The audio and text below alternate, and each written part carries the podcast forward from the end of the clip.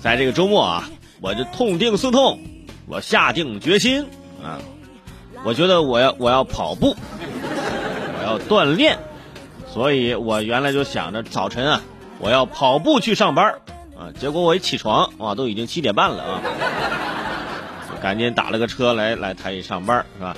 就为什么我下定决心要跑步呢？因为我看到了一些励志的故事，啊，我看到了这个啊，三十五岁高龄的啊，这个基普乔格，咱们说三十五岁算高龄吗？在运动员里面，三十五岁的确是算高龄了啊！大家也注意到这条新闻了。北京时间十月十二号啊，在维也纳的普拉特公园，马拉松奥运会冠军和世界纪录保持者啊，基普乔格。以一小时五十九分四十秒的成绩，成为人类马拉松跑进两小时的第一人。你想想，两小时之内就能跑完马拉松比赛。我就先不说大家有没有参加过马拉松，有多少人压根儿就没有在现实生活中看过马拉松。平常我们感受马拉松比赛最多的可能就是，哎呀，咋交通又管制了，是吧？哦，有马拉松比赛。而这个基普乔格呢，现在简直是一个神话式的人物，每天啊都会坚持训练啊，一周要跑二百一十公里，每天坚持跑三十公里，就一就是一天都不休息。而自己有这样的水平，也是靠平时啊坚持不断的这种训练。所以之前就有人说嘛，啊说这个我们人类啊是不可能这马拉松跑进两小时以内，然后人基普乔格跑进去了，是吧？就听到了响亮的一记耳光，啪，打在了某些人的脸上。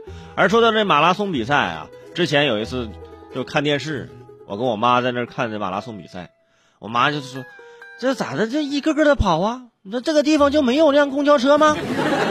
我说：“妈，这不是公交车不公交车的事儿，人家是一件体育运动啊，体育赛事。哎呀，跑四十多公里。”我妈说：“哎呦，四十多公里呢，哈。”你看看基普乔格真的很厉害啊！四十多公里，俩小时就跑完了。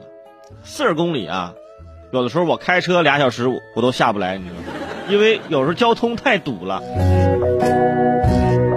三十五岁能够这样很了不起，一般人三十五岁的时候跑个十分钟可能就累了，然后赶紧发个朋友圈说跑步的感觉真爽。嗯，那这种跑步在人家基普乔格眼里看来就可能只是散步。人家这么厉害是有原因的啊，每天坚持刻苦训练才能取得这样的成绩。所以现在提醒这年轻人啊，稍微年纪大点的我就不提醒了。还年轻，他现在跑得动的那些朋友可以坚持跑一跑。咱不是说非得跑过基普乔格，那肯定是跑不过了。